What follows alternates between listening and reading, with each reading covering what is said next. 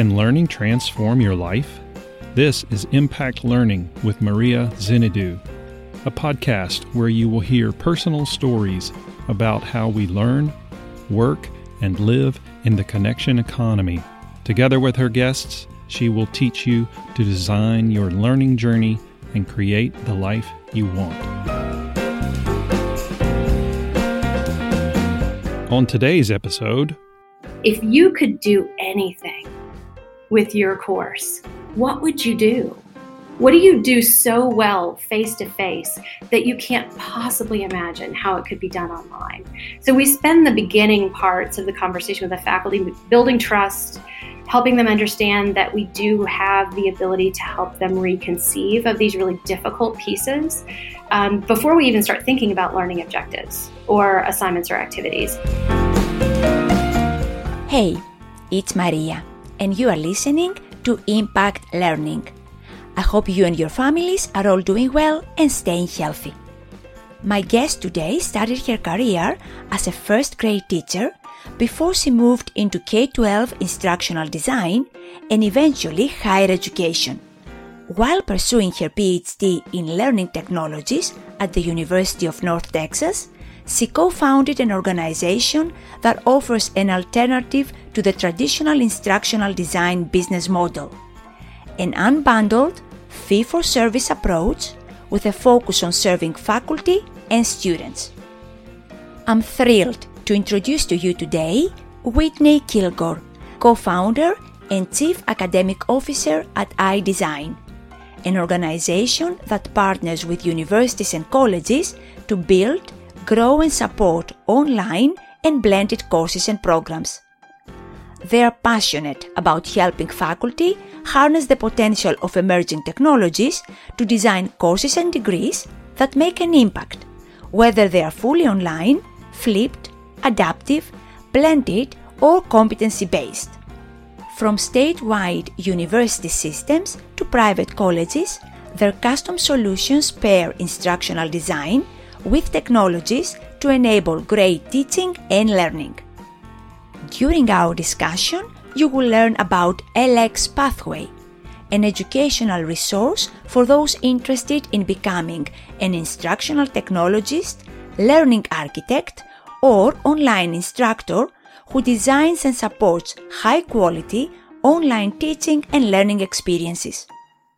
LX Pathway offers coursework geared toward the needs of aspiring instructional designers, technology professionals, faculty, and teaching and learning staff, who will be able to receive micro credentials on the way to earning a certificate for each career path. You will also learn about Course Market, a new paradigm in continuing education. Course Market enables colleges and universities to transform existing courses and content into certificates and credentials that enable working learners to develop in demand skills and competencies for the future of work. If you are an educator or faculty, this episode will offer you insights and resources to help you develop your virtual presence and create student centered learning experiences. If you are a student about to start college or university, or go back in the fall, you will gain a deeper understanding of the learner experience and how instructional design can help unlock the human element in online courses so you can continue to develop cognitively and stay engaged socially during your higher education journey. In addition to being the Chief Academic Officer at iDesign, Whitney teaches in the Learning Technologies program at the University of North Texas. You can learn more about Whitney and iDesign at idesignedu.org.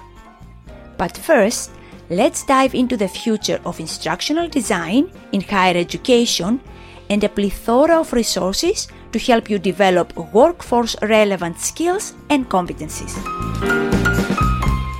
Hello, Whitney. Welcome to Impact Learning. Hello, Maria. Thank you so much for having me. So, Whitney, you and I have not met, have not actually talked before today. So, I want to ask a question about your childhood. what is your favorite memory related to learning something new or learning something on your own?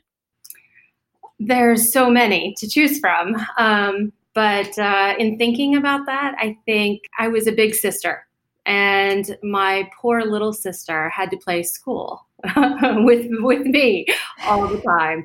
Uh, I think I knew at a really young age that I really wanted to be involved in teaching and learning. And that's probably why we built tables and chairs and created our own little schoolhouse in the, in the upstairs of our house. Um, so, yeah, we had great times just spent together working through problems and writing assignments. And uh, it was quite fun. I, I say poor her because she was, you know, put into that position only because she was younger. Had she been older, she probably would have been the teacher and I would have been the student, right? What did you learn by teaching your sister in such an early, I guess, uh, early age? I think probably how to um, teach really obstinate, difficult people. I'm only kidding, uh, half kidding, really. Um, no, we we we had very different upbringings, even though we were in the same house. And so that was our time to really bond and spend time together. Uh, I grew up playing soccer and um, water skiing. She grew up riding horses and doing uh, things with my mother, very separate. So um, it was a really interesting childhood from that perspective. That's very interesting. So different experiences, different mm-hmm. preferences, and then coming together, like to learn something. Mm. What was um, the thinking around education and learning in your family? So neither of my parents finished college, and um, but my grandfather had actually uh, completed his master's at MIT and had gone to Cornell prior to that. And my great grandfather had a PhD in chemistry from Cornell and was um, the head of R&D for BF Goodrich way back in the day. And so there was um, this opportunity to get to know the family history or genealogy. And so my great grandfather actually has a number of patents um, the outer covering of the golf ball, the original deicer for airplanes, um, the impervious sheet metal on a heliostat balloon. So when you see the Goodyear blimp, those original designs all came from him. So um, I, I really enjoyed getting to know that history in our family that wasn't necessarily what I grew up with. It was the extension of uh, where I came from. Very nice. And uh, what did you decide to study in college? Uh, so when I first went off to college, I graduated high school when I was 16. So I was a little younger than some of the other students, and went to um, went to college to study to become a physical therapist, and actually pursued the field of health healthcare for quite some time before I made the shift to education. And really, I think it was a professor, a chemistry professor I had at a community college, who sat me down one day and said, I really need to have a talk with you. You're going to get a B in my class. and I said, That's okay. I've earned the B. And she said, I know, but I also have looked at your transcript and I know this is the first one you've had since you've been here. And that can be troublesome for, for young people like yourself. Um, but she later made me a supplemental instructor for chemistry, even though I wasn't the A student. And it was that opportunity to help others better understand what they were struggling with in chemistry that I think started me down the path uh, back to education. I can see that. Yes, I started tutoring. I love chemistry and physics, and I mean, I love all the subjects. But I started tutoring just to help out, you know, kids that they were either in my class or a year younger. And this is when I realized that I can help them. Yeah. And that gave me the confidence, and that's what I wanted to do for a very long time to become a teacher. Yeah, and I think that's why I originally wanted to pursue medicine was simply just to help others. And when I realized I could do it in a different way, um, yeah. it really opened up uh, my thinking. Mm-hmm. So, what uh, what's your first job after college? Um, after college, when I finished my bachelor's, I went straight into K 12 education and was a first grade teacher for a number of years. I loved these darling little people, teaching them to read and to help them tie their shoes. It was really a wonderful time in my life. Um, while I was teaching first grade, I actually had our fourth child. And um, and so that was just an exciting experience. Um, being pregnant in a classroom full of little six year olds is pretty exciting for them too. What's going on? Why are you getting fat? Um, but um, but we're we were blessed with a really lovely family, and um, and it was a great experience being around those those darling little people. But then, from uh, from a teacher, you uh, became an instructional technology specialist. What prompted this change? Yeah, so there's a couple of things, I guess. So I was that nerdy kid that went to computer camp when I was 12. Computers were brand new, so it was. Um, I'm a little older than um, than most of your listeners probably, but um, but I went to a computer camp that was run by the University of Florida and learned how to do some programming and music writing using the computer to help with that. So I always had a passion for technology. I've I ran my dad's books. He was an entrepreneur. He had his own business, and so I did all of his accounting for him on the computer uh, when I was younger, just because I really liked to play with the computer. Um, so that played a big part in my teaching. So yes, I taught first grade, and that story is always kind of cutesy. But I also had built out my own HTML pages. My entire curriculum was online. All of the homework sheets were PDFed and accessible for the children to be able to download if they mm-hmm. lost their homework sheet. And this was in a a rural area in South Texas where most of our students were on free or reduced lunch. So it was a Title I school. Most in, most families didn't have technology at home, but the kids would walk to the local library in order to submit their spelling words to me electronically via email um, because they liked the idea of being able to do it. Uh, so it's it's interesting when people talk about access today. This was back in 2000. So uh, uh, not a lot has changed in 20 years. We're still having those same conversations about access in rural areas. Yes, it's just different or different context, but it's the same thing. Not access to resources, access to you know information, internet, wireless is, is still a precious gift. It's not it's not available to everyone. Yeah, and you asked about how I became the instructional technology yeah. specialist. It was actually sort of serendipitous. We were doing a project in my classroom. I had picked up from the librarian five different baskets of books about Texas history, and I had organized the baskets so there were certain themes. And the students just kind of gathered around the different baskets and they started reading the books. And I had them start crafting the characters and writing a script for a play that they would produce. It was Texas Public Schools Week. And my classroom was really quiet. The lights were out. There was the smell of popcorn. And every other first grade classroom, little brothers and sisters and everything else, it was just chaos, right? And the superintendent walked by and he said, Wow, it's really calm in here. What's going on? And I said, Oh, this is the movie that we produced.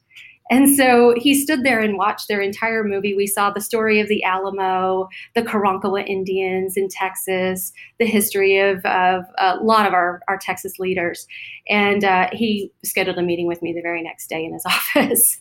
so the, the path from classroom teacher to instructional technologist was really driven by that opportunity to, to showcase what my students were able to do.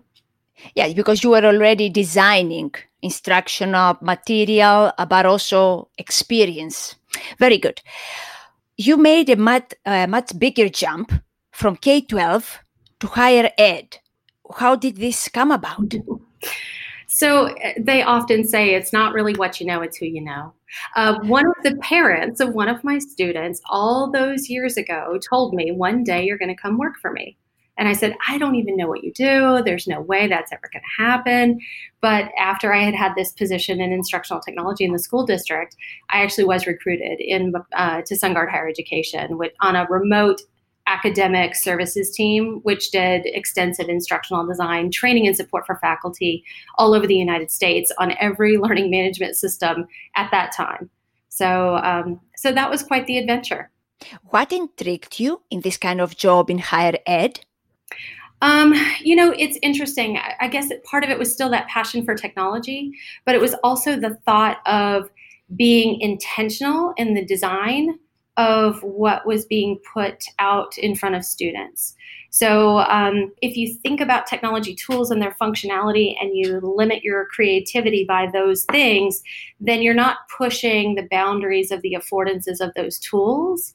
And I really I saw it as an opportunity to help others kind of extend their understanding of the art of the possible. Just because there are constraints doesn't mean that there aren't also workarounds or affordances or other ways to accomplish the same things. And I think that's where the notion of digital, digital pedagogy versus um, you know face-to-face or classroom pedagogical practices really in- intrigued me because it was such a new area. I mean, we were still writing HTML code back then. I mean, yes, there were LMSs, but they were actually called CMSs, content yeah. management systems back then, and then yeah. LCMSs, right, on that journey. So, um, so the design, the aesthetic piece of the design wasn't as flexible as it is now, and uh, because of those limitations, folks had a little trouble uh, stretching their own creative legs, so to speak. Mm-hmm. And as you are your work is very creative. A lot of design a lot of things that you basically learn and, and try and create and build. In parallel you continue your education. I found that very intriguing. You did your master's and then you did your phd what is the story behind uh, this lifelong learning and acquiring degrees? So it starts with a confession. The confession is when i went to school when i was probably too young to go to university i did not do very well and so I went back to school later in life and went through community college. And I, I have to give props to the community college professors out there who have such an impact on people who maybe don't fully believe in themselves in that moment that they come back to school to be able to put me on a path that felt limitless right so then so then i did i went into the bachelor's degree and then uh, on to the master's and it took me a long time to find the right program, I knew I wanted to continue. Um, and so I did a certificate at George Washington University, which I, I really enjoyed. Um, and when I finally found the program at UNT, I was actually in cohort number one. And I had been looking for some f- more flexible format for the PhD. And UNT had a distributed program that offered an annual cohort meeting. So you still had the opportunity to connect and um, build community within your cohort while being able to do the work remotely, which was incredibly helpful to me because I traveled uh, both domestically and internationally at that time, building online programs all over the world. Mm-hmm. And what was the topic or the subject uh, of your PhD? Learning technologies. What aspect of learning technologies? So it takes broad strokes, if you will, in the UNT program. So we touch on instructional design, emerging technologies, AI. A lot of the coursework is what you would expect if you wanted somebody to have that deep background in learning technologies. Specifically, my dissertation focused on online informal learning communities and looking at how those might also serve as professional development or lifelong learning for educators interesting ideas.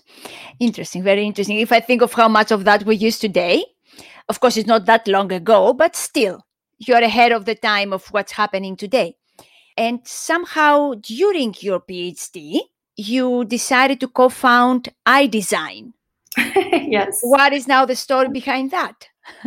So eh, there are times in your life when you meet really brilliant people and uh, ideas start to formulate and the timing is right and you're ready to take a risk and growing up with an entrepreneurial father and being at that point where i was ready for something more interesting on the journey i felt like uh, what Paxton Riter, our CEO, and Ned Stone, our COO, and I were talking about was something that was a better fit for the world we live in today and so that that's really kind of based on a couple of different things. So um, I actually met Paxton when I worked with him at a previous company, and we worked at Academic Partnerships, which is one of the large online program management firms.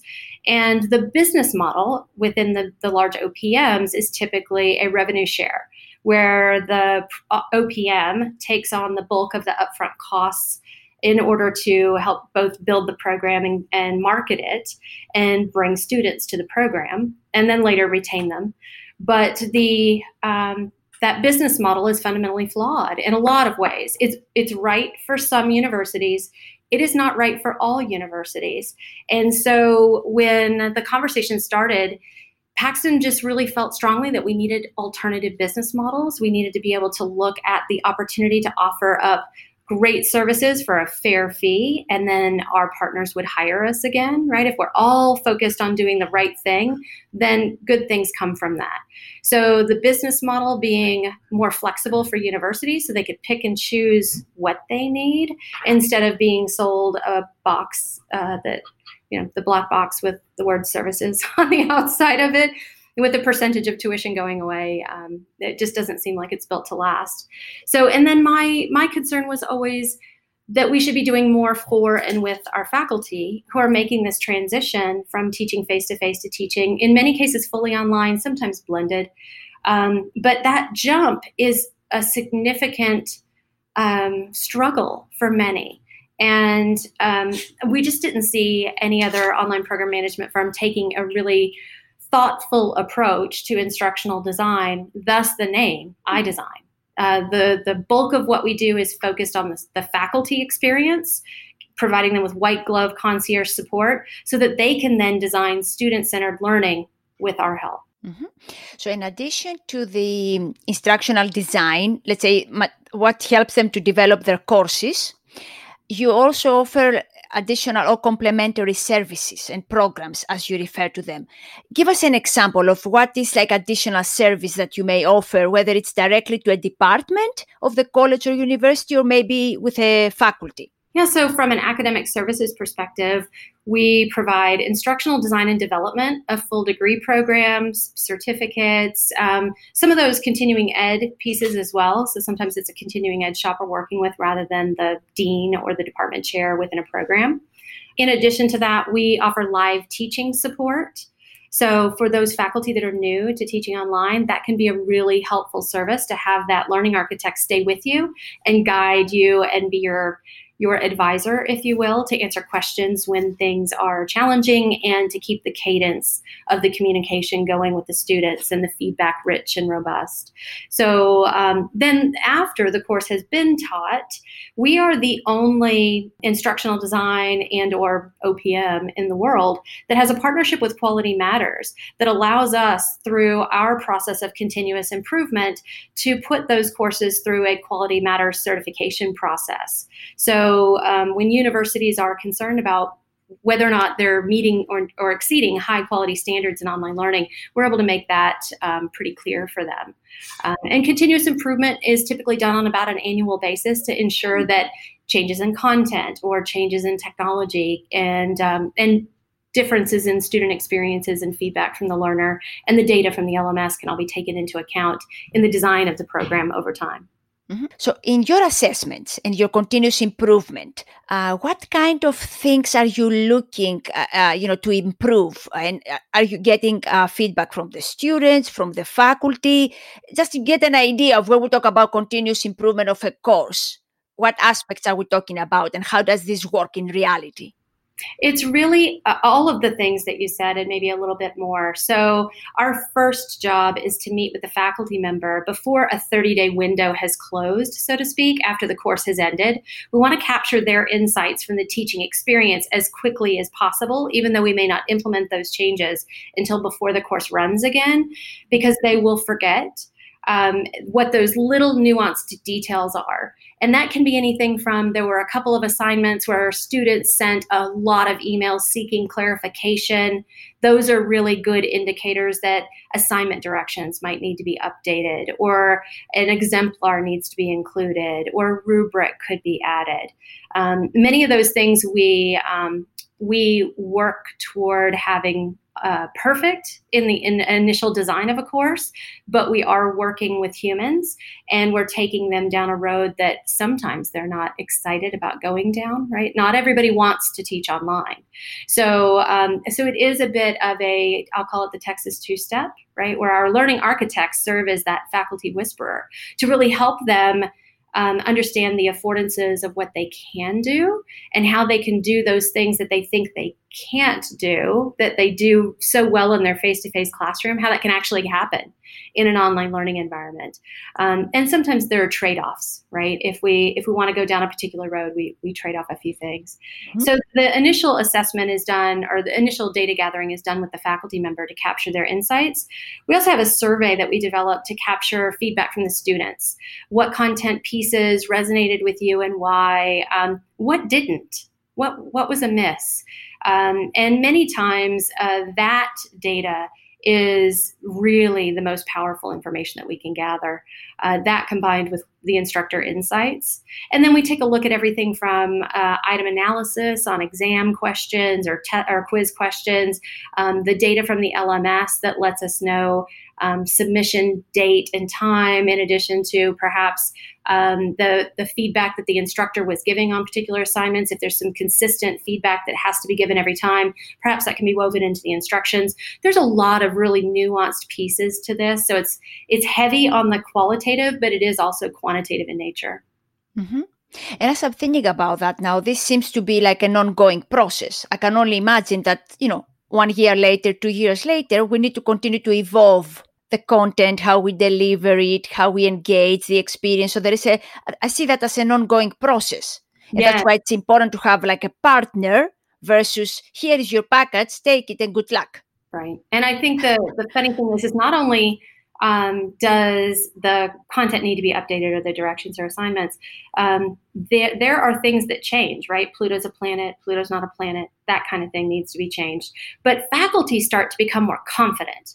So after they've taught it the first time, right, and they start to feel a little bit more comfortable in the learning management system, they then want to try new things oftentimes. And so many times when we do continuous improvement, it's to allow them to pull in a new LTI tool or an extension of the LMS, or to start thinking through how they might facilitate breakout groups in a synchronous session or do case studies in a different way using a third party tool. So, oftentimes, um, much of our continuous improvement is focused in those areas. So, you're training faculty? We would never call it training. How would you call it? yeah, you know, if you have training on campus, how many people show up? 20 might sign up, but three might show up.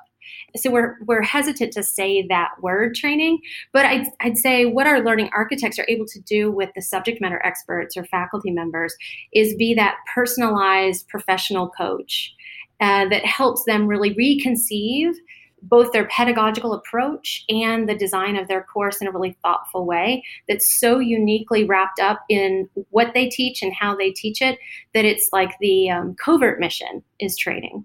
The, the overt mission is to design a beautiful, student centered, rich experience. Beautiful. So you mentioned learning architect. Is that a different role and person uh, from the instructional designer?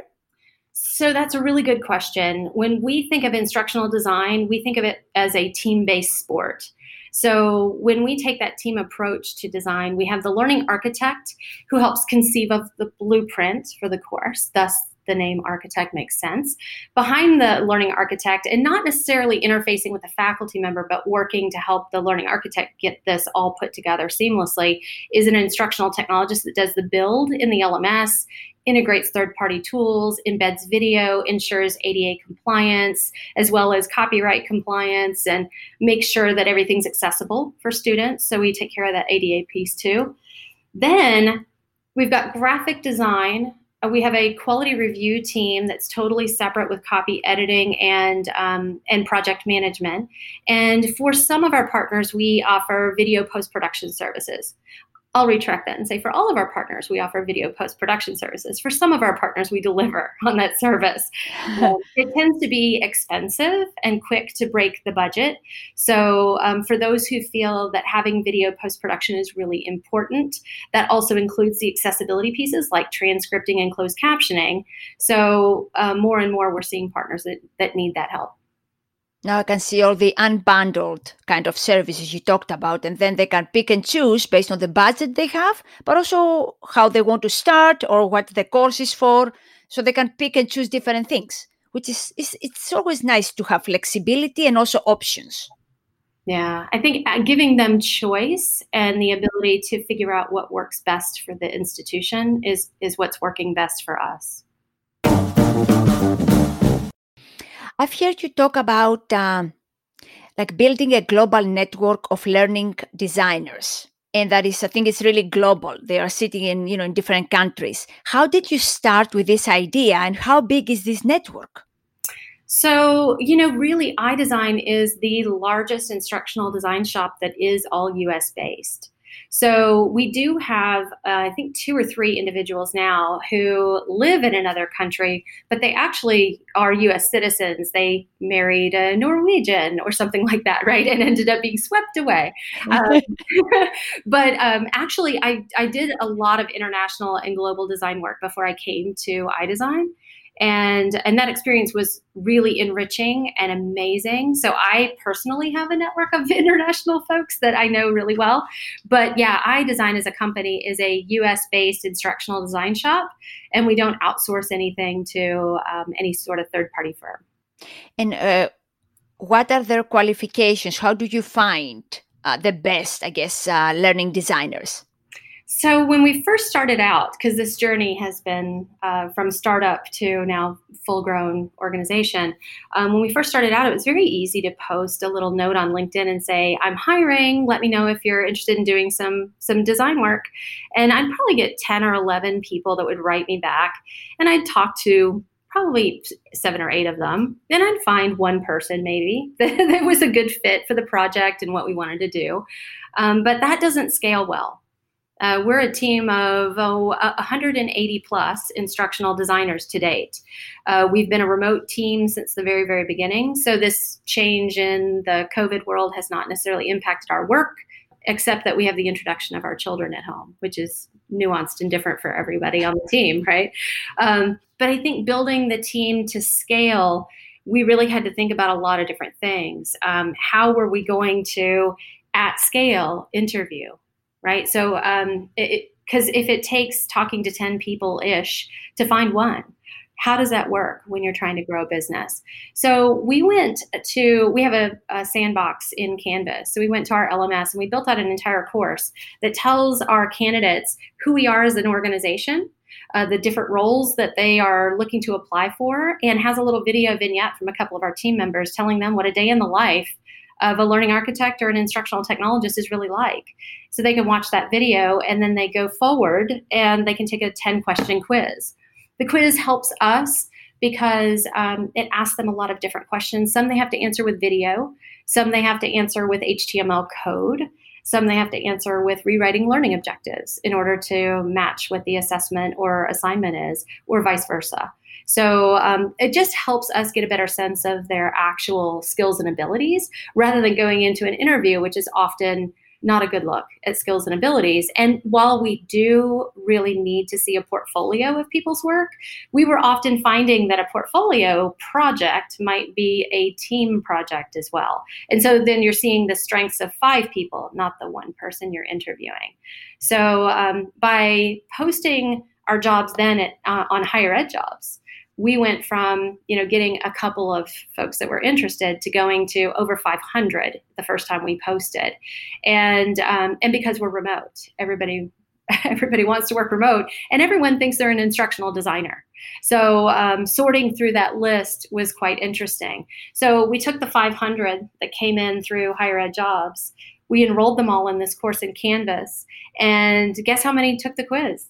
How many? 187 wow so it did it did what we needed it to do. It filtered out the people who maybe weren't qualified. In addition to it gave us good data, it gave us good information yeah. that we were then able to evaluate internally with a rubric and then sort so that we knew who to start talking to first. So that's how we overcame the the scaling problem uh, inside our organization. I love how you use technology and what I would call probably interview experience to really find you know the people who want to work for you and do this kind of work but also are skilled have done this work. So like finding i guess a good fit both ways skills interest and i want to work for this company. This is very yeah. very, nice to hear. Good. Yeah. And now we have our new project that we've launched uh, fairly recently. It's called lx pathways. So it's a competency based, choose your own adventure, if you will, pathway to careers. So what we have on that site is um, an opportunity to level up to become an instructional technologist or a learning architect. And the competencies are all available as individual courses. So little bite sized opportunities for learning that test your knowledge objective, test our knowledge objectives. And then once those are completed, you can take the portfolio experience again, a portfolio is such an important um, opportunity to measure and assess mastery of these competencies. So that portfolio experience then leads to the certification. Um, what we've also arranged is opportunities for those individuals uh, that go to the portfolio experience to have a mentor within our organization that would talk to them about their portfolios, spend time with them to talk to them about how they can improve it, um, open up doors for them, opportunities either within iDesign or beyond. And then we have a relationship with an organization that does um, recruiting in the learning design space and placement. So um, those individuals that complete the certificate are actually awarded a preferred candidate status in their applicant tracking system. So they'll pop to the top of the list for all those folks that are looking for learning designers like us. So you did that to train and uh, give like the opportunity for someone who is or wants to be an instructional designer but not only for your own sake. Because right now and i read an article that says that the hottest job in higher ed is an instructional designer but now you have a, a pathway with different steps that they can learn build skills create work and advance their career. Not only just learn but also advance their career for the higher ed overall market Right. Right. And the next step for us is working with a couple of different universities in order to turn LX Pathway also into an entry point into a master's degree in instructional design. So um, we, we're talking with a number of universities that are thinking about awarding credit for LX Pathways. Yeah, because you did your master's in what? My master's was in curriculum and instruction. Okay, so now a master's in 2020 or 2022 will be a master's in instructional design. Of course.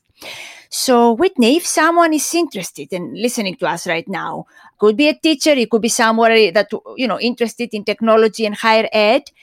What are the steps they can take to to learn more about the um, LX pathway, uh, the course? Are there free resources? What are the steps they can take? Yeah, so just go to lxpathways.com and there on the homepage, there are three personas that show up the instructional technologist, the learning architect, and online teaching.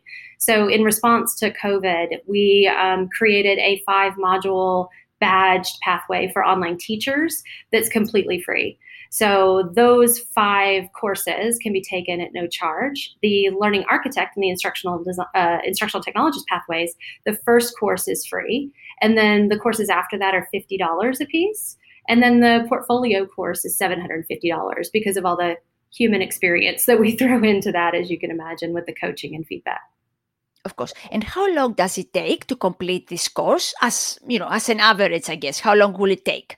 Each of the courses are roughly three to five hours. Um, the portfolio is a little tough to quantify because there's a lot of assets that have to be built in order to prove competency.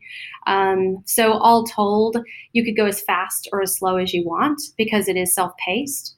Uh, the only part where there's um, uh, some sort of pacing is when you're engaged with your mentor in that portfolio experience. So I would I would imagine somebody could probably get through it in as little as a couple of months with some hard work. What does the mentor help with specifically when we talk about the portfolio course? So we have a single point rubric. Um, basically, you know, it's a not not yet or a mastered uh, a way to take a look at each of the competencies. And so when we're reviewing that portfolio, we're using that rubric internally to really think about the areas where we could give some robust feedback to that individual, meeting with them one on one via Zoom or some other method of their preference, right? Phone is fine. it's okay to mm-hmm. go old school. Um, but we want to spend some time with them and share some feedback on how they could either improve or if it's just so excellent, how quickly they could come to work for us. Okay.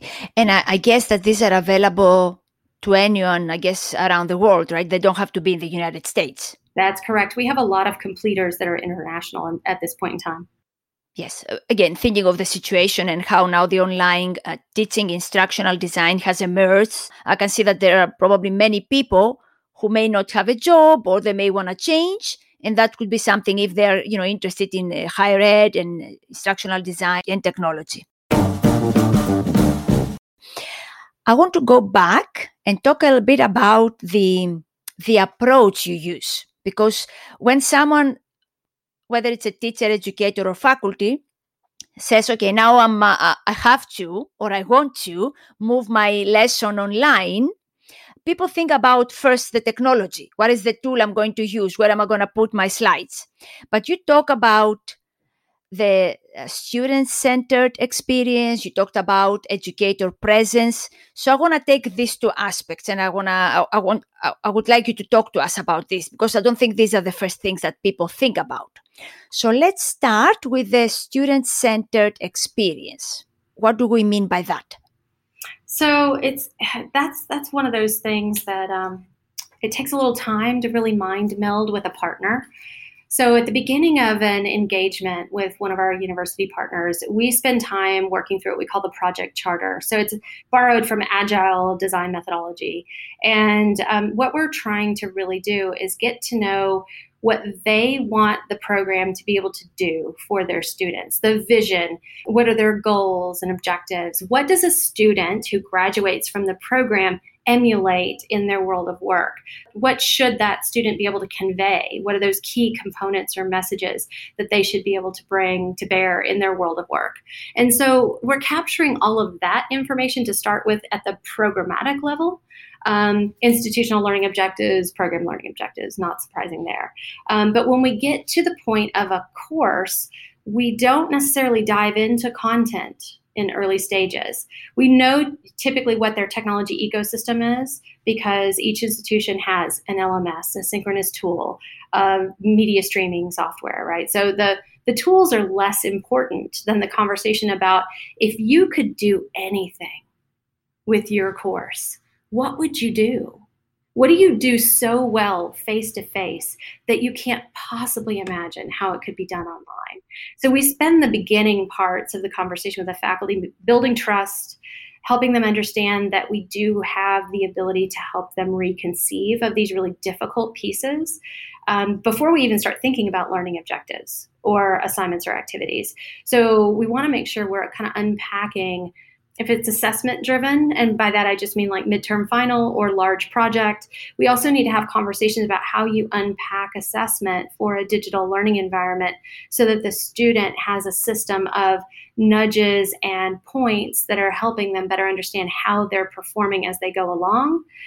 We also really want to make sure we understand if the faculty member has certain grading practices that could be challenging in online learning environments.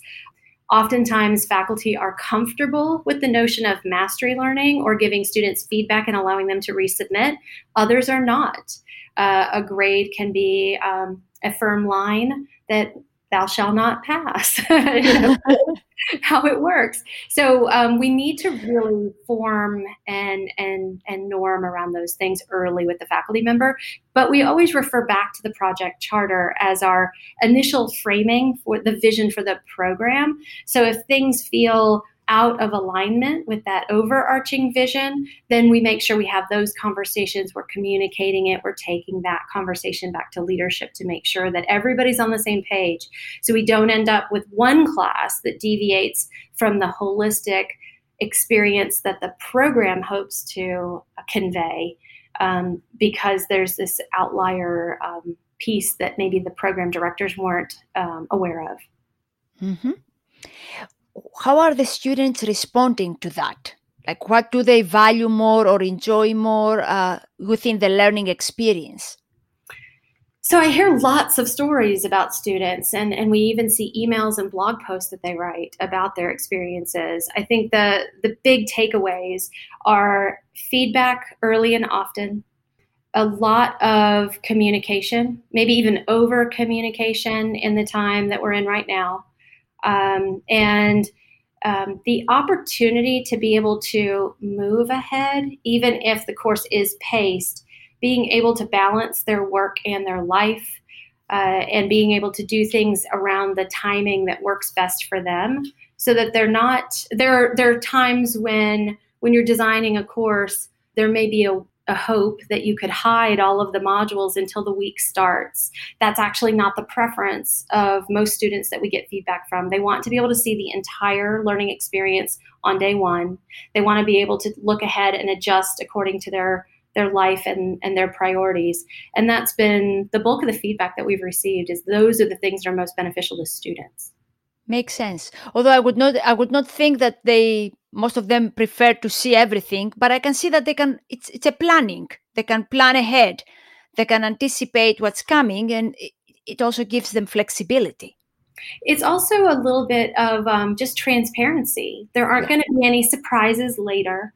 I'm not going to change the date and time of the class the third week of class, right? It's uh, you can see everything. I'm completely transparent with you. Um, the other thing I think that comes to mind is consistency. So if it's a program of study, having consistency from like the navigational perspective of where the buttons are, right? So you don't have to relearn where things are in the in the learning experience, um, and having consistency of due dates and assignments so that uh, it becomes a little bit easier to keep track of which course is which. Uh, when you're taking two, three, or even four courses at a time. Um, this I have a daughter that's taking classes at Southern New Hampshire, so she tells me some of these stories too. Um, but when you're taking multiple classes at the same time and the due dates aren't on the same day, it's very easy for a student to get confused and not know which course was on Wednesday and which course was on Thursday, even though it's clear in the LMS, right? So it's it's just a matter of let's work hard to reduce the cognitive load that students have to use in order to function inside these learning experiences. And um, we're not reducing the rigor. The rigor comes from the alignment between the learning objectives and the activities or assignments or practice that you have them do. The rigor doesn't come by making it more challenging, difficult, or harder to navigate. Beautiful. Let's now uh, shift our focus to uh, faculty. So you have talked a lot, um, and I think you have developed uh, perhaps a course and some uh, written also articles about how a faculty can develop virtual presence. First of all, what do you mean by virtual presence? So there's um, there's an article from well, there's many articles from Anderson, Garrison, and Archer related to the community of inquiry model as um, kind of an underpinning of online learning. I like to think of it that way. Um, and they focus on teacher presence or teaching presence, uh, social presence, and cognitive presence. And in an online learning environment, many faculty aren't really sure how to um, convey those pieces or to make those pieces uh, appear magically. And um, but when you think about the face-to-face environment, it's kind of easy to make the translation. The minute a faculty member walks into the room on the first day of class, the students are sizing them up instructor presence just entered right? So mm-hmm. there are ways to infuse a course with teaching presence and it's as simple as a welcome video. It's as simple as an announcement a week before the class even begins telling the students how excited you are to meet them that it's going to be a you know an incredible term. Here are the big things that we're going to be thinking about and doing. Um, it can be as simple as encouraging your students. Now the social presence piece is going to come in um, encouraging your students to do video based introductions. So let the students have some voice and some opportunity to say hello to one another and build a community. Palloff and Pratt, who wrote Building Online Learning Communities years and years ago, seminal work, um, talk a lot about the use of discussion forums and community building. And um, and when I, I did teach a MOOC, uh, it was the Human MOOC, which was on humanizing uh, teaching and learning. And I had a, a, participant in that MOOC who had this wonderful analogy. He said, as you're um, growing your teaching presence, you're planting the seeds and you're watering them right and you're you're trying to get the presence to grow in the class as social presence starts to form and you see students begin to communicate with one another you actually have to pare back the amount of instructor presence that you bring to bear in that environment. Because if you're too communicative, you can actually kind of uh, diminish the social pieces. So um, there's a lot of work that's been done. Um, Patrick Lowenthal has written a lot about the use of uh, emoticons and how that can even diminish stress and increase the feeling of care and compassion on the part of the faculty member with the students, just that you're taking that extra step to try to connect with them. So there's a lot of work that's been done in this space uh, around presence. Mm-hmm. And I think it was uh, in March that you launched a free self paced course that will help the faculty make the transition to online, to teaching online. What are the highlights uh, in this course? Or what if someone takes that course and would encourage them to take it because it's also free and available? What are they going to learn during this course? So we have the online teaching pathway available on lxpathways.com. And since that course or program launched uh, on March 24th, we've had 656 individuals register for it. Wow. And what do they learn, or what is that, uh, let's say, the most important learnings that uh, educators and faculty can take back and apply to their work? So, it is this notion of presence. Uh, we have five modules that are built out. The first is really kind of the myths of online teaching and learning, demystifying what is the traditional online student, right? Non traditional online student. And um, and then thinking through um, what is the community of inquiry? What is the history of this um, this philosophy and this thinking? And then moving into the details around teaching presence how you can actually infuse that into your course whether it be with video like i mentioned earlier or the use of maybe avatars or or other elements that can help bring that presence to bear. And then we move into social presence and the opportunity to really figure out ways to get your students engaged with one another. Um, it's not just about group projects, because I know a lot of people don't really like group projects. There's lots of other ways you can get your su- students socially um, engaged. And then the final uh, module is cognitive presence and really thinking about how do you create those spaces with ill structured problems or wicked challenges to solve so that the students are the ones doing the real thinking, the real cognitive work in order to process and create or achieve the outcomes of the, the student experience. Yeah, I hear a lot about experience, learning experience, student to student, student to faculty. So there's a lot about the interaction and, and how we interact or how we learn or how we teach. Yeah, I think the other thing that we really worked hard to infuse into that online teaching pathway was this notion of care, compassion, empathy. Um, care theory, um, the, the noted care theorist is really Nel Noddings. And so we reference her work throughout that. Uh, it's not the, again, it's not the overt curriculum, but in this time, I think it's a very important component of what we've put together there. So let's stay now into the present, uh, you know, COVID 19. In addition to the uh, customers you, were, you were working, the faculty you were working before, did you have like new uh, faculty that came to you and said, I was teaching in my classroom, now I cannot. Can you please help me, you know, teach online?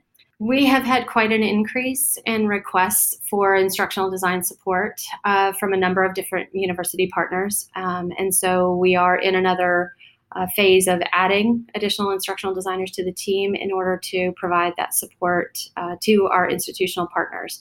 So, yes, it has absolutely been something where not only were our existing faculty we're working with needing some different types of support from us in that time period, and that could have been anything from just having an ear, being able to talk to someone outside their institution where they could be frank and candid about difficult things that they were dealing with, all the way to I need to know how this particular tool functions, namely Zoom, so that I can continue my face to face instruction in a remote teaching paradigm. Mm-hmm. What would you say has been their biggest challenge for an educator, especially if they haven't, uh, you know, taught online and now they in an emergency mode, they had to teach online. What has been the most uh, challenging aspect of this transition? I actually, you know, knowing so many instructional designers in this space, I just have to say that the instructional designers at the universities that have been supporting faculty through this transition have always had my respect. I have always valued them. I've been a part of that community for a long time, but they um, they sh- they sh- they are absolutely positively they've outdone themselves. It has been amazing work watching the Twitter um, posts and talking to friends and colleagues who have been working 18 and 20 hour days. It has been a, a labor of love because many of us in this instructional design space are, are very passionate about digital teaching and learning faculty have had there, there have been stories of amazing faculty that just picked things up right away. And then there have been some really interesting stories of faculty who were tech averse but their wife filmed some video clips and put them into the lms like really sweet heartwarming stories right? Um, and i think you know what happened in the spring was out of necessity and they say necessity is the mother of invention. In this case, it may be that this situation created an opportunity for us to get real creative and think strategically about what the future could look like so that we can get to a different experience that's more high quality we in the moment you have to use the tools that you have to be able to continue with um, with what you're doing with the least amount of impact there wasn't time in that moment to build a fully robust online learning experience. That typically takes a minimum of three months. Many instructional designers will tell you it takes six, but um, but I think it just varies based on what you're you're putting into it. So looking forward, I think the hard part is actually now pivoting to Zoom was the the least common denominator, the low hanging fruit, if you will. But this summer, in preparation for fall, there are many faculty who are thinking, what can I do to make my student experience better? What can I do to take my course to the next level? And there are a lot of universities that are very concerned about being branded Zoom U. They, they don't want the perceived value of their institution and their institutional brand diminished by the type yeah. of instruction. So I think th- that's a lot of what I'm hearing uh, in the higher ed landscape right now is how do we how do we showcase to students and to their families that we are taking the right steps to be able to design for a future that is high quality, whether it's in the classroom or needs to pivot uh, to real online or blended at some point. Mm-hmm. Yeah, so what you talked about now reminds me of like they survived in one way or another, but now it's time to thrive because if I, if you know if their mom can zoom with your sister, I mean, is it is it all that it is? There must be something more in terms of the value, right? So, how do you plan to help? Where where can iDesign help them create this value as they think about going back? Whether it's fully online or blended, what are what are the things you can help with? Yeah, that's a really good question. So we do the design and development of fully online and blended courses and programs. Uh, so we're here to help in that regard. Um, when it comes to other modes of support or types of support we're offering, LX Pathways is a really great place to start. It's not on the website today, but maybe by the time this particular episode airs, we're going to be announcing a summer boot camp for faculty that'll be six weeks long. And it'll run with a mix of asynchronous and synchronous sessions to be able to kind of model effective practices and help faculty create the assets that they would need to produce in order to be able to have a course that would be more student centered in nature by fall. So that's one piece of the puzzle. Um, with some of our institutional partners, we're actually setting up instructional design support centers where our, our team can be on call to their faculty. So if they get stuck or have a question, they have that one activity they really like to do face to face and they can't figure out how to do it online. Or that, let's say they have lab courses or exam heavy courses or are struggling with proctoring services, who I, in the spring there was a lot of concern about proctoring services may or may not be available. So, um, so we're here to help with those sorts of things as well. So, I think any institution that has a question or a need um, should feel free to reach out to us. Mm-hmm. What else do you see in the future of higher ed as we look into September, October, and beyond that? You know, there was an announcement. Um, Paul LeBlanc from Southern New Hampshire uh, put out an announcement a little while back saying that they were going to um, change the way they they handle their on-campus instruction. So everybody can go to campus, but the freshman class this coming year, I understand, will actually be taking their classes online, but they'll be supported by the community on campus. And they see that as a potential evolving model over time we worked with them to help build out those courses. So I'm super excited to see them implemented in this way. Uh, the transition from the campus being um, classroom delivery and um, lecture style to this more flexible model where you can go in and, and have tutoring sessions or go see the professor and talk to them about the assignments that you're taking um, and, and, more of an on demand kind of support model, but still keep the community and that freshman experience, that coming of age experience whole. That's a very unique approach. And I've often kind of thought, at some point in time, our high schools are going to look a little bit more like a Starbucks. And that's a little far fetched, I realize, but we need to really rethink the way we're managing teaching and learning.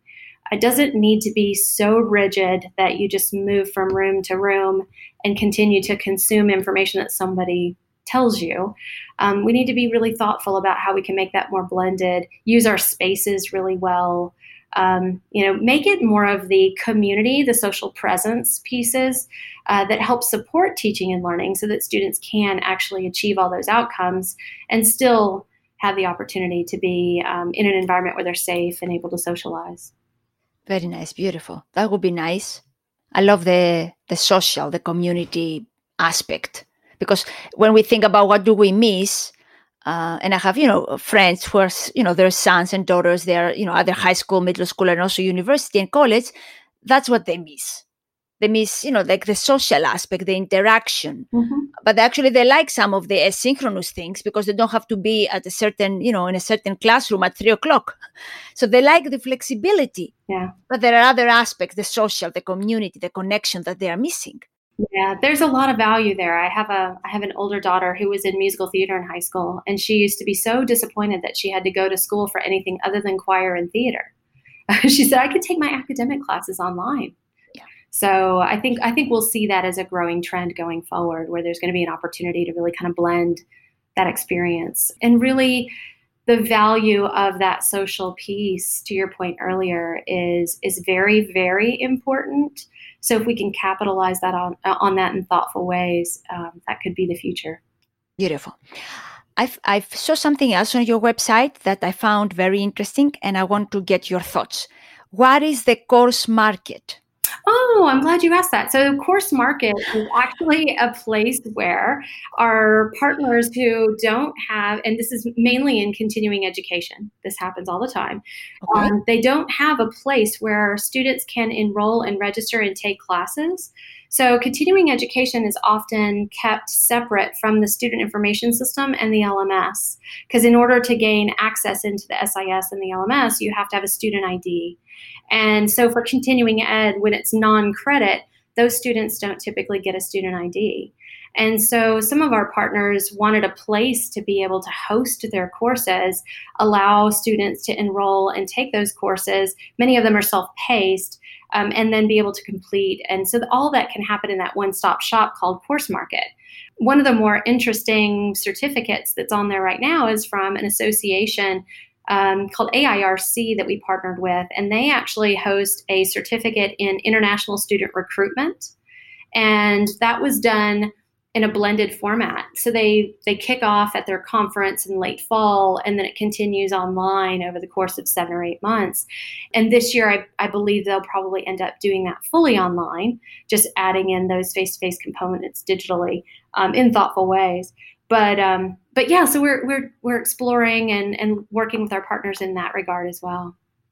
And that's what I found in drinking. and I really like that it's not only about iDesign or you know getting us. You have like the business model is more of a partnership. That iDesign is one, but there are others that you know they offer competencies and knowledge and systems that they complement it's a, it's a marketplace. Right. And it really got started because we were working with the Katz School of Business at the University of Pittsburgh, and they had been partnering with another organization, and it was purchased by another company. And when that company purchased that uh, organization, they shut down the platform. So we were there at the, I guess, the right time for them to ask us, what can we do? And so uh, we we stood up Course Market within 30 days. We stood up all of the Katz courses on it within 30 days, and they were back online without a blip. So um, it's just sometimes it's about uh, your partners needing help and trying to design a solution to better fit their needs. Beautiful. do you have any words of wisdom for students or for faculty who are looking, you know, in the future and they see a lot of uncertainty, they don't know how it's going to look like? What would you tell them? Um, students. Um, to students, I would say persist, remain calm, and just know that continuing your education, regardless of the modality, is really important to your future. So um, don't press pause on your life. You don't get that time back. Beautiful. And what about uh, educators and faculty? What would you tell them? Yeah, for educators and faculty, I think it's um, th- right now is a time to be innovative. Uh, I can't remember if it was a president I, I, or a, a wise woman who said, never waste a good crisis, right? There's an opportunity right now where we can innovate in really thoughtful ways. And I would encourage faculty to really innovate pedagogically, to think differently about the way they manage their classes, the way teaching and learning unfolds. Talk to their local instructional designer at their institution to seek support. Reach out to us if we can help you. But now's the time to really think differently about how you can evolve pedagogically over the summer so that fall can be better than spring. Well said. So, my favorite question What is one thing that you would like to leave your mark on within your lifetime? Oh, I hope that the research that I've been able to do with colleagues, the work that we've done at iDesign has increased access improved equity for students. We're often encouraging our partners to think long and hard about the price of education, um, the affordances of the tools, and the accessibility of what's being built. And I hope that leaves behind a, a, a legacy that I can be proud of because um, they can achieve all the things that it took me so long to figure out that I could achieve too. Yes, but you figure them out and you are helping them. You're helping us. I want to take that yes. knowledge and help others to be able to do that, though. Which is, but through your, your knowledge and experience and everything you have uh, you have built and you continue to build and you know create with uh, with your team at iDesign. That's beautiful. We've talked about a lot of things. Is there any aspect of your journey or your work that you would like to to share with us that we have not talked about? I can't think of something, Maria. We've talked a lot. We've talked a lot. You have a very um, unique journey, starting from a teacher and uh, all the way now to what you are doing. Somehow, I see like you are like in the future already. When I think of um, like future of higher ed, but also future of work and giving access to more people, make it more aff- affordable. I see a lot of you like already in the future, like creating the future, which is lovely. Thank you.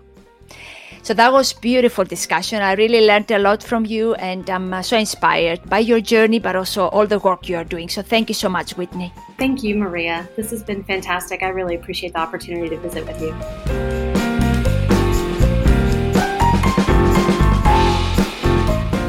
If you enjoy listening to Impact Learning, please leave us a review on iTunes to help people like you find this podcast.